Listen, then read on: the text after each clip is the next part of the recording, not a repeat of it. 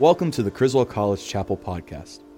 Throughout each semester, the entire campus gathers for worship through song and a biblical, challenging, and encouraging message. Speakers include pastors, professors, and local business and nonprofit leaders.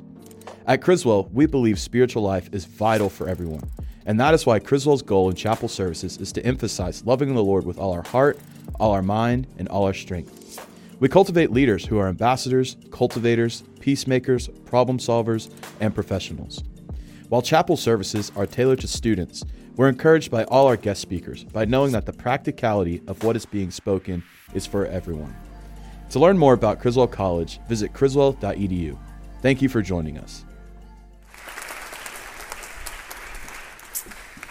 So it's my privilege to uh, bring up our panelists for the African American uh, History, Black History Month uh, discussion. So if you guys would come on up, the three of you, I appreciate that very much. Uh, first, I'll introduce C.O. Preston. Y'all, all three, come on up and, and just take a seat here. Uh, C.O. Preston, I've invited Dr. Preston. He's a he is a professor. He teaches. He's also the pastor of Beth Eden Baptist Church here in Dallas. And uh, you guys can have a seat. Um, and I just, you know, I'm, I'm very grateful for him. He also serves as a trustee on our board. You can sit down, brother. You, yeah, you don't, you don't have to stand on my behalf. Uh, I, will sit down eventually. They're afraid I'll keep talking if I stand up, but I'll sit down in a second. Um, Dr. Preston also serves as a trustee on our board, and part of the reason I wanted him to participate in the discussion today uh, is because he's been willing to speak in our board meetings uh, truths that we needed to hear uh, at times when he was the only voice in the room saying those things uh, that needed to be said. And we're really grateful for that, grateful for your patience with us as uh, we've been able to be blessed by you on our board for several years now. Uh, next to him, Dr. Leroy Fountain, I invited. He's an evangelist now. He served in denominational leadership in Baptist life for ages and has done ministry of every kind in the church. And he's just a fantastic leader, and not just, not just in one community or the other, but throughout Baptist life. And he's been, he's been fantastic. And he's been very kind and patient and a peacemaker in different meetings that I've been able to be in and hear discussions going on about some of the things we want to talk about today. And so I'm really uh, grateful for you, Dr. Fountain, and for the truths I know you'll share with us today. Dr. Nancy Turner on the end uh, is a professor, has taught for us here at Criswell College as well. Uh, she has also been in a couple of venues where we've been having discussions about things. Uh, and I don't even know if you'll remember this particular discussion down in Horner Hall, but uh, contributed truths that needed to be heard in a patient way, but still a direct way that uh, needed to be said. Uh, and that did have an impact uh, on the people who heard it. And so we're really grateful for that. Also, just put out a book, by the way, about the lynching in 1920 of Claude Chandler, which I would encourage you to get. Find the book uh, and uh, read it. It's, uh, it's compelling and powerful. It's called A Reason to Hate. You'll see it's, uh, it's not a book engendering hate. It is a, uh, it's a book you ought to consider, though. And the fact that it uh, involves a lynching 100 years ago is something that we, I hope, we'll get to during the discussion today, uh, by the way. So, what I want to start with uh, is very simple. And I'm just going to ask you all to uh, give, you know, whatever kind of answer you want to to this. And you can reshape the question so it fits better uh, what you think would, would fit what you want to say. But the starting point is just to ask your testimony you know, in, in, how did you become a believer? What's, what's your background in coming to faith in Christ, coming to know Him, so that you answered the question of the song, uh, which we were blessed by, uh, honestly. You know, I know Him myself, I know Him for myself. How did you come to know that? And I think importantly for us today, I don't know if you've noticed, but we're, and historically, Criswell College has been uh, a significantly white school. So y'all may not know that, but I thought I'd share it with you just in case you didn't. so, is there, is there uh, any way that your answer, you believe, or your experience in coming to faith, or your answer today is different because you are a black man or a black woman as you answer the question? Is it different? And you can say it's not. I'm just curious if, in your way of answering the question, you would say it is or isn't. So, uh, your testimony, and then and we'll just go in order this way. The first first shot, Dr. Preston, if you want to start for us, just share your testimony. God bless you, Dr. Cream. I usually start with the ladies first, but. since you, you, you placed me first, I will, I will go ahead. Uh, I came to faith as I was preaching uh, on Sunday. Also, I want to say, Dr. Cream, I also have a book. I have two books also. Tell us about we'll, them. Yeah, we'll, um, we'll share that in, in a few minutes. I'm going to answer your question okay. uh, first. Um, I was sharing with the uh, congregation just this past Sunday that I came to faith through my parents. Uh, I was raised in the church, raised in the Black Baptist church specifically, but I attended other churches also.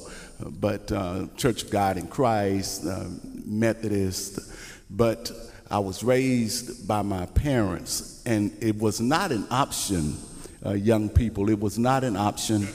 Uh, it was you're going to church you're going to Sunday school, and on Sunday it was an all day event for me. It wasn't like you, you come at 11 and out at 12 noon. You go for Sunday school, I would be there at 9.30, well, before 9.30 for Sunday school, then 11 o'clock worship, then there may be a 3 o'clock service, and then 6 o'clock was Bible training union and then there was night worship. So Sunday was an all day event. I'm grateful that my parents instilled that in me and in my siblings uh, to come to know God, come to know Christ for yourself. So as I as I grew and learned and about Sunday school, Bible Training Union. And that's the reason, even today, Dr. Creamer, that if you ask me, I could quote all of the Old and New Testament books. Not because I have a PhD, but because I went to Bible Training Union and Sunday school. So that's how I came to faith. I was raised in the church. And, and transitioning, I wanted a, an education uh, as a minister because I began preaching when I was very young. I know I look I look kind of aged, but I, I started.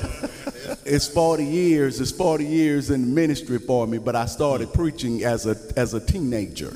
So uh, when I when I after going off to college, I wanted to uh, after being under Dr. John D. Mangrum, one of my greatest professors at Jarvis Christian College, now Christian University. Uh, there, I wanted to receive a master's. So I, I did try SMU. I have to admit, I tried SMU, Dr. Cream.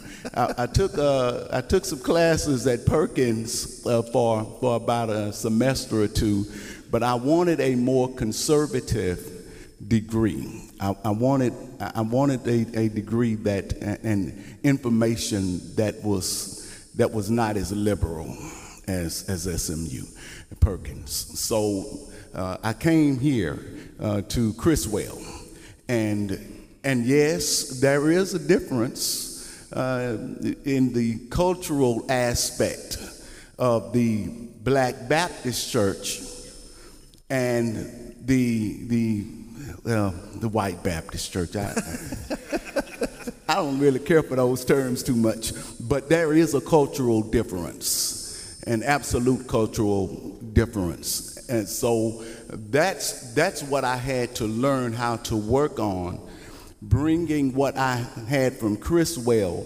from Liberty, from uh, Midwestern, and marrying that with what I could give to, to the people where I served in, in the churches where I've served as pastor and minister so that I could bridge that.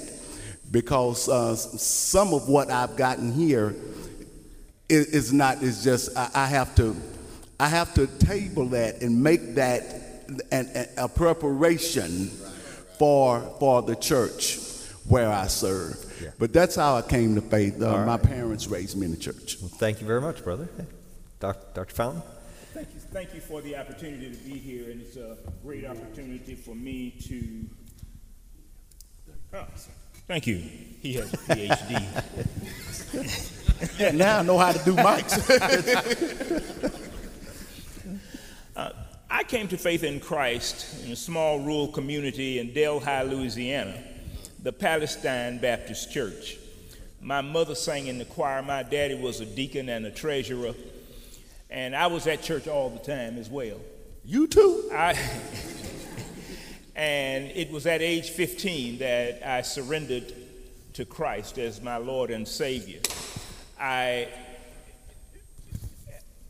looked for a dramatic salvation experience because it was the talk of our community of how somebody got saved by some dramatic way, Pauline type experience, and I wanted that.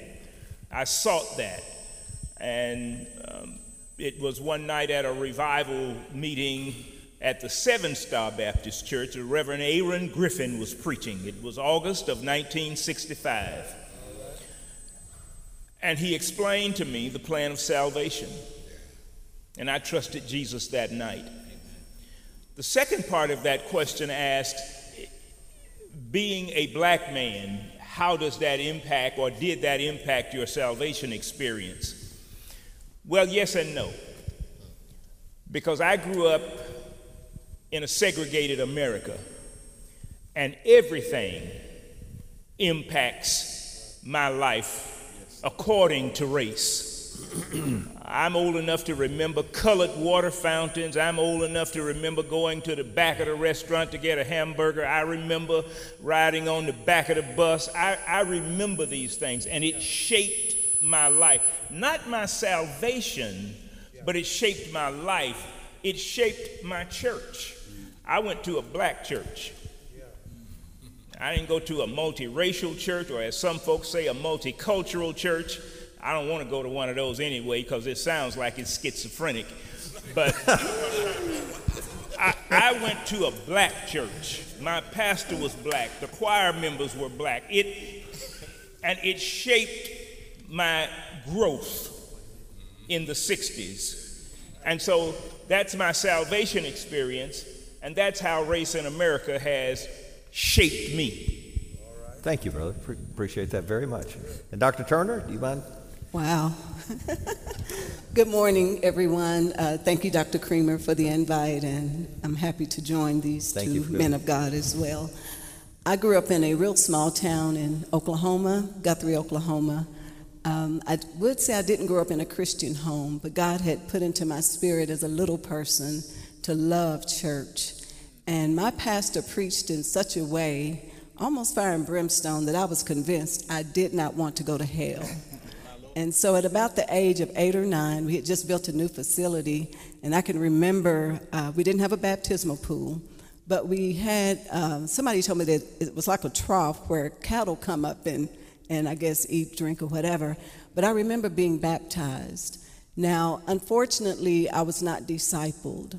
And so I spent probably the next 15 years of my life wondering if I really was going to go to heaven or not. I felt like I had messed up so bad in my life that there was no way God was going to let me into heaven. But I do remember one day, and I love reading the Bible, uh, but I remember one day I read 1 John 1 and 9, and this was the liberating verse for me. If we confess our sins, he is faithful and just to forgive us our sins and to cleanse us from all unrighteousness. And it was that day, I wish I could remember the day, the month, the hour, but I don't. But I do know that once I asked God to forgive me, forgive myself, I was able to pick myself up and move forward.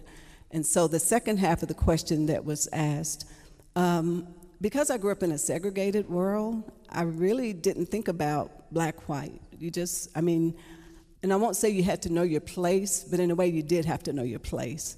And I don't remember my parents teaching us the rules. Now, I do remember, one thing I do distinctly remember was at the movie theater that blacks had to sit in the balcony.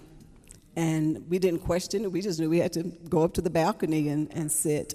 And so uh, that's uh, one of the things that I do remember somewhat race, but I just really wasn't affected. I was in a bubble of sorts.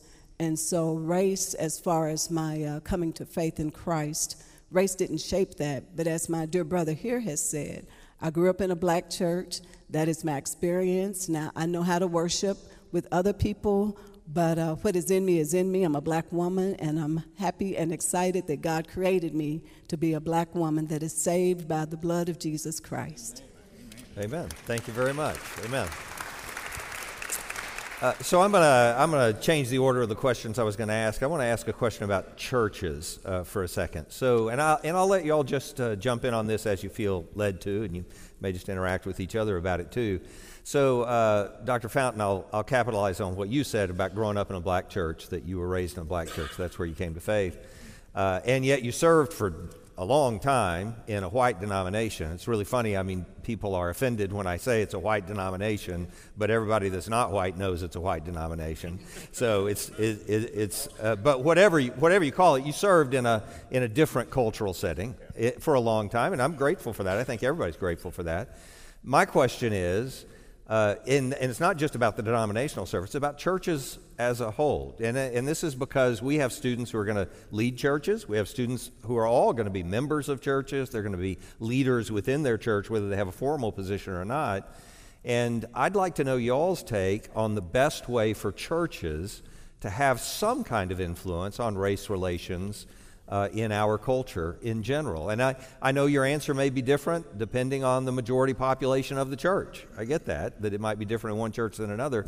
But I'm curious what your way would be because I'm, you know, I'm looking at my friend Paul Michael Vaca back here. We've met, Dr. Fountain, you've met with him, and uh, we've had discussions. We've talked about the fact people do pulpit swaps and all that kind of stuff. And maybe that's helpful, maybe it's not. I'm just, is there anything the church can do or individual churches can do?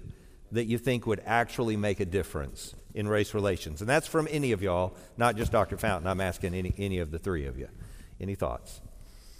You want me to go first? You can go first this time. I think, sir, that one of the things we can do. Would you hold your mic up? No, I. Th- Thank you, sir. Yeah, yeah. That's why I have the mic. I think one of the things that we can do that's more important than anything else, and that's just believe the Bible. Um, if we read the Great Commandment, and Jesus says, in answer to a question, What is the greatest commandment? And he responds, Love the Lord your God with all your heart and all your soul, and on and on and on. And consequently, love your neighbor like you love yourself if we could avoid the sociological constructs that we have set up to create an environment where some people are less than others, that you are less than human. Um, you, know, you know, we read the, the great compromise. Three fifths of the people in the world are you, you know, they, they're less than human, so we really don't have to respect them anyway. They, they're made in God's image, but they're really not as good as me. Yeah, there you go. That's, that's what the Mormon church said. Um, but if we could just believe the Bible and teach basic stuff, I mean, I know we like to go deep and talk about what when Jesus is coming back. And he is coming back. I'm not denying that, but you don't know when. That's right. So if we could just talk basic about the Word of God, I think we could. I think we would get a lot farther down the road. Yes, sir. Uh, well, I'm actually teaching uh, a course on the history of the black church right now this semester at uh, Jarvis Christian University. Um, my thought is, as Michael Battle in his book, The History of the Black Church, talks about, as, as well as Eric Mason uh, being woke, I know we don't want to hear that type of, uh, that type of rhetoric and conversation. But my point to this is the black church exists because we could not attend the white church. Uh, when I say that, I mean Africans uh, could not attend the white church. So, therefore, the black church exists. How do we reconcile that, bridge that? In my, in my um, understanding, this is just this is just from Preston. In in dealing with the churches I've dealt with, The black church is open and welcoming. Anyone is welcome to come to the black church. But the question would be Am I welcome to come to go to any Southern Baptist church? I know I could, could go there, but would I be welcomed there? So to what to what, uh, what what's your name again, brother? Fountain. Dr. Fountain said, which which I really like what you say. Put into practice that text. It's one thing to read the text. It's another another thing to put into practice that text. One thing to tell me, yes, Jesus said it's commanded that you love one another, uh, and, and it's commanded that you love God and that you love your neighbor. Demonstrate that love, show that reconciliation, and be open to, to demonstrate and exemplify that love for one another. And, and I believe that will make a difference. It, it sincerely will.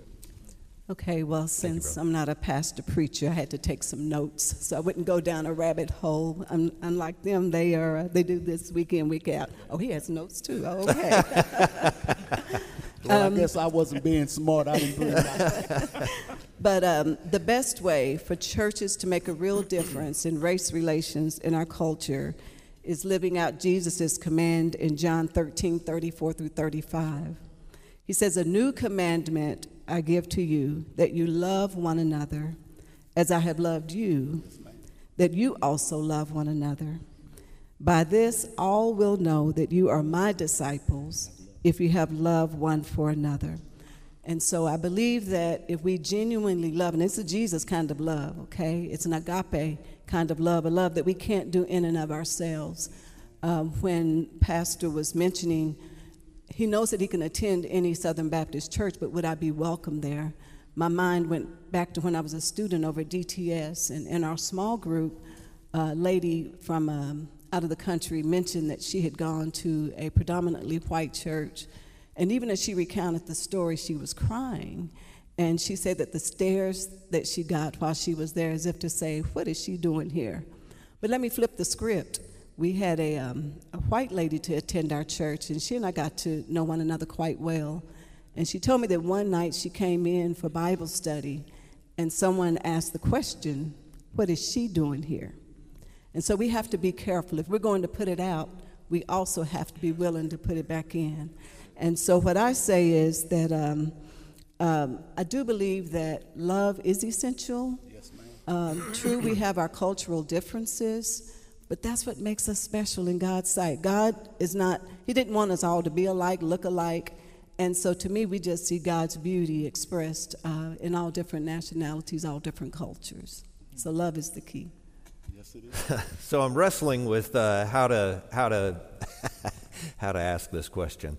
So I I uh, I- I'll I'll phrase it this way for you guys just to be short about it. And this is the this is the one I really want to want to get to. Um, when I went to Preservation Hall in New Orleans, uh, the perf- the performance was amazing. So you know, just amazing if you've never been there. But it was also a performance for that audience. You know, they they were cautious in the way they played, and it was it was but it was wonderful. What I want what I wanted to say to them was, yeah, but if, if none of us were here, what would y'all play? You know, and I think I, I love these answers. I appreciate it, and they're brilliant. They're uh, absolute truth in the gospel. But it's not like Matthew was written in 1992. You know, Matthew 22 was around in the mid 19th century and during Jim Crow and during the civil rights movement. And it's not like preachers weren't saying "love your neighbor as yourself." Reinhold Niebuhr had plenty of opportunity to preach, you know, about integration, and for some reason that wasn't the focus. So, and Richard Niebuhr. So my question is, uh, you know, what is it that creates the barrier how would you experience the unwelcomeness? You mentioned the stares, and I appreciate that, Dr. Turner, just the, the look. And, I, and I'll throw this wrench in the works to say, I know there are some settings where you would say, well, of course a black person's welcome here, because eh, I, know my context. Of course a black person's welcome here. And then the other side of the statement would be, but not if they're a Democrat. You know? And so I, and i and i may be exaggerating. You may say no that's not the problem. No that's not the issue. So i just i'm curious if you'd be willing to step into the landmine field with me and, and address any of that if, if if any of you want to. It's just totally up to you. Okay. I, I want to hear you all. Oh, okay, who's on first? Um, race, we know, harkens back to uh, slavery in America.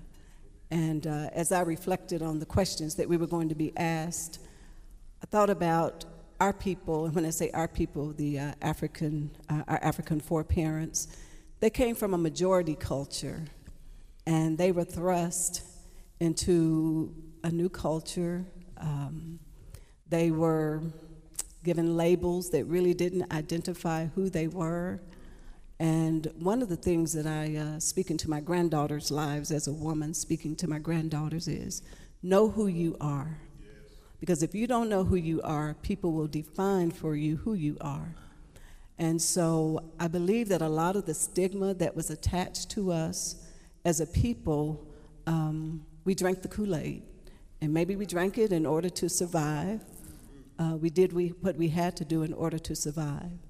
And uh, one of the things that I have in my notes here, and I'll just go ahead and say it now, is that um, we didn't have time for mental checkups during slavery. We had to do what it took to survive. And when you consider the trauma that our people went through, and it's not, I mean, I know CRT says it's about making little kids feel bad, but that's not what it's about. Because we have to live with our history every day. And I'm okay with, okay, but that happened way back then. I wasn't living back then.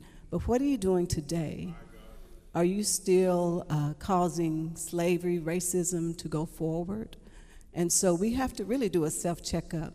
But we, as a people, we didn't have time for mental checkups. We did what it took to survive. And when you consider the trauma that our people went through, and, and it's, it's a hard story. It's a hard story even for me to think about, to talk about, to write about. But these are some of the things that I mentioned. The trauma, trauma is defined as a deeply disturbing or distressing experience. Trauma of being sold into slavery and of leaving your homeland. All things familiar to you. The trauma of being transported in an overcrowded ship from Africa to the Americas says that between 1500 and 1866, 12.5 million enslaved Africans were transported to the Americas. About 1.8 million of them died on the Middle Passage en route. The trauma of separation once the ship docked. The trauma of being cast into a new culture, a new language. The trauma of stripping the enslaved of his or her identity. For example, taking away their birth name. You know, names were of significance in Africa. Your name meant something, but taking that name away and then giving you a name of, uh, that was insignificant. The trauma of dehuman, dehumanization, to name a few, the beatings, family separation, taking children from their parents, slave auction blocks, rape, forced breeding. The effects of trauma were passed on from generation to generation. And as I said, the need to survive was greater than the need to deal with the trauma. And so we have multi generation that has just transcended down from generation to generation to generation that has not been dealt with. And so I know that oftentimes maybe the majority culture looks at us and say, you know, they need to get over it. But we can't get over it as a people until we deal with it as a people. And true, we have our own issues within the black culture. We see black on black crime. But until it's dealt with, it will continue to go on. Amen. Thank you. Thank you very much. You, Would you like to contribute anything else? are you satisfied? Uh, I, I, I thought it was a brilliant answer. I will say that. I, Yeah.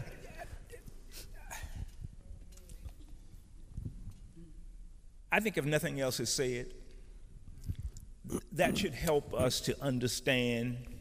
I don't know if you've seen the t shirt or not, but across the front of it says, I'm tired. And across the back of it, it says, I've been black all day. Huh.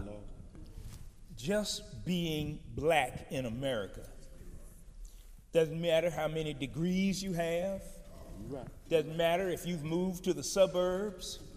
Doesn't matter what kind of luxury car you drive. At some point, somebody's going to look at you and remind you that you ain't one of us. Ooh, that's rich. That's rich. Thank you for saying that. Dr. Preston, you want to add anything else? Oh, I can add some things. Absolutely. that is so rich from both of you, from both of you. Yeah. Because, Dr. Cream, as we sit here, Yeah. their experiences are somewhat different from my experiences, even as a black man. I, I share with the congregation when I'm preaching. I didn't go to the back door to get a burger. You know, when I when I grew up, you can go ahead to the Dairy Queen, and after the ball game, you take your quarter and put it in. The, you all don't know what I'm talking about in that payphone. Put that quarter in that payphone and call for somebody to pick you up. So I didn't. I, the, the back door is not my experience. What you've experienced, that has not been my experience, but it was you all's experience. So now we have even while, and I dare to say this, because that's one of the times you were talking about, Dr. Creamer, we're in the Board of Trustees meeting, and one of them says, Why don't we just stop talking about this so much? This, this race issue. If we stop talking about it so much, then we can, can help and it'll be better. So there is this desire to eliminate and eradicate the history of people. We see it. But we should not allow that to be so. We have to be reminded and told of these experiences. Young people need to hear this. They need to know you all's experience. And the church needs to hear this. And the church, both the white church and the black church, should work on being loving and reconciling and trying to bridge the gap between race. Here's another issue of it politics. You mentioned that. The politics of it all. This is it's so divided and, and so divisive that I just do not understand it all myself, even as I seek to continue to write about it and talk about it. Because we are even divided as a nation. We're not yet united. You have one group, Republican, and we want to do this, and this is our agenda. Then the Democrats, this is our agenda. Then you have independents, this is our agenda. When at the end of it, it's about those who, the haves and the have nots. The haves keep having, and the have nots getting less. It's economic. It's an economic issue. At the root of all of this is an economic issue. Yes, ma'am, I agree with you. It's a heart issue, it's a head issue, it's a traumatic issue, it's also an economic issue. There's, there's suppression at all levels. And until we begin to acknowledge these and, and not act like they did not happen, that's one of the things that bothers me. And I know I'm getting a little expressive right here, but that's one of the things that bothers me with my Southern Baptist brothers and sisters. You want to act like this did not happen. It happened, it's traumatic. We own it. You should own it. Own it with us and reconcile with us together. Amen. Amen. Yeah, I'll, I'll give a hand to that. Yes, Can Dr. I just Turner, interject? Um, I believe politics is a, is a major, but I always say that we can't legislate morality. We can put laws on the books. We couldn't keep 10, so we can put laws on the books. But how about giving people Jesus? I mean, at the end of the day, he's the only one that's going to make the difference. Now, my struggle, as uh, Pastor said, is when somebody says something that you know is not right, and you're afraid to step up to the plate and contradict what they have said because you want to retain your power. Now, that is what I have a problem with. Oh, that's rich. And so the Bible has reminded us that we will all stand before God and give an account of what we have done with what He has given to us. And so politics is a major, but if we just give him Jesus, he's going to make the difference. We can't legislate morality. You sure can. That's Amen. rich. Thank you. Thank you very much. Doc- Dr. Fountain, I'll let you give the closing word then. Is that? Well, we're, uh, yeah, just just because people want to eat. Yeah, well, that's. I don't know what's I wrong would, with them. I would change, I would swap words with you. I would not use the word suppressive, I would use the word oppressive. Black people have been oppressed in this nation for um, basically as long as we've been here. My experiences are not just my experiences, even though you might not have had those experiences. We all labor under the weight of those experiences. Absolutely. Um, you mentioned how we carry the burdens of our ancestors, and that's a heavy burden to carry. Uh, just in my years of life, I have enough burdens. I have a wife, I have three daughters, I have five brothers. Uh, oh. But then I listened to the story from my mother's father, who was born just a few years after the Civil War and he told stories of how he was treated. And I carry with me not only the trials and tribulations of my life, but I carry with me the burdens of his life. And as I read, I carry with me also the burdens of generations before him. And that becomes a weight that is unbearable outside of knowing Jesus. what we also talked about was unity, the United States. We think unity is something we can manufacture. That's rich. That's rich. We can't we can build cars, we can build furniture, but we can't manufacture unity. Outside of a knowledge of Jesus Christ and outside of the work of the church as Christ has outlined it, we will never have unity. Ooh, that's rich. That's rich. There is also this thing of legislation. Um, I'm in favor of legislation Yes, sir. because I know I've experienced enough in my lifetime to know that people are not going to read their Bibles and do what the Bible says. Change the So if legislation will keep you from lynching me, write the law. Amen. and write Amen. it for Thank you. economics. Make it I better. Amen. Make it better. Housing, jobs, job security, just leveling the playing field, making it right. Amen. Amen. All right, well, I just want to do two things. Number one, I want to give you all an opportunity to thank our panelists for their contributions today. Thank you all very much. And then uh, I just want to say one, one final word to all, the, to all the Criswell people who are here. And I'm so thankful for our guests that we're going to be able to have a lunch with downstairs in just a, a moment. And Kendall, are you going to need to say anything to them, or can we just, that, yeah, go ahead and do that now, and then I'm going to close, okay? Thank you so much. Yes. Uh, let's clap our hands real quick again for this panel.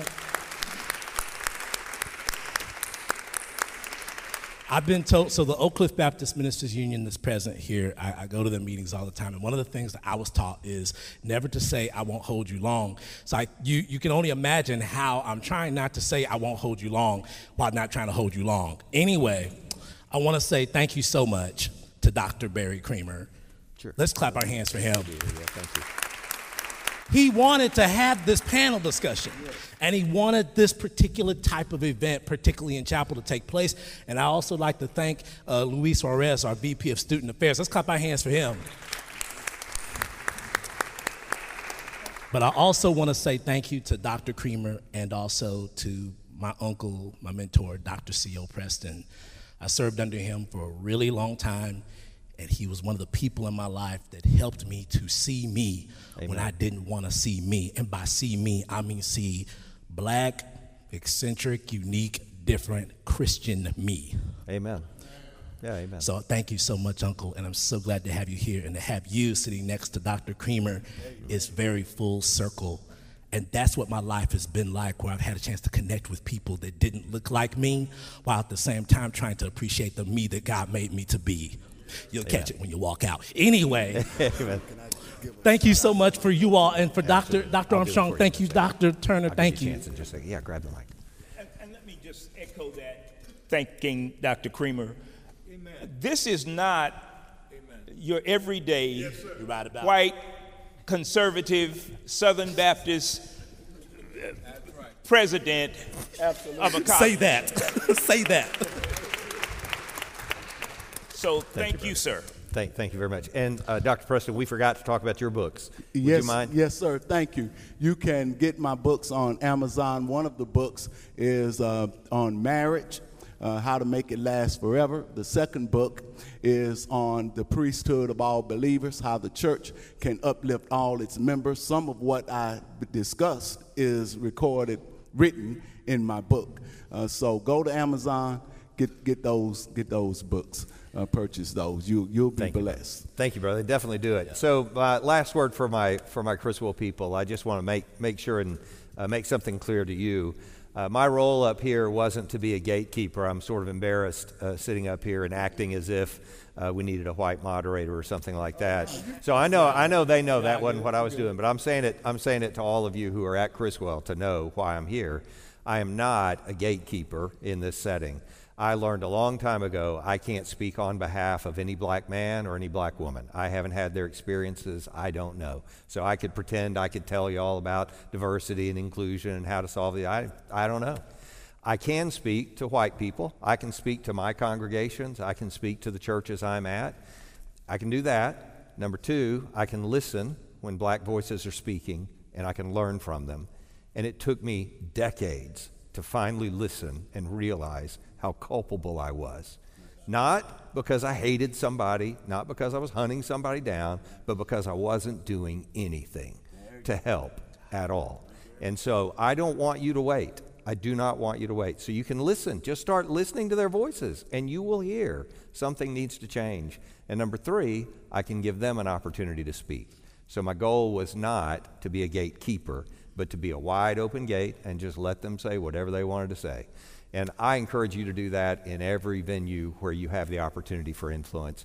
And so I'm going to thank you all one more time, and then uh, we're going to go to lunch, okay? So uh, let's thank our panelists, and then now y'all are dismissed. God bless you. Have a beautiful day. Thank you once again for listening to the Criswell College Chapel podcast. Please make sure to visit criswell.edu to learn more about Criswell College. We hope that you will join us again soon. God bless you.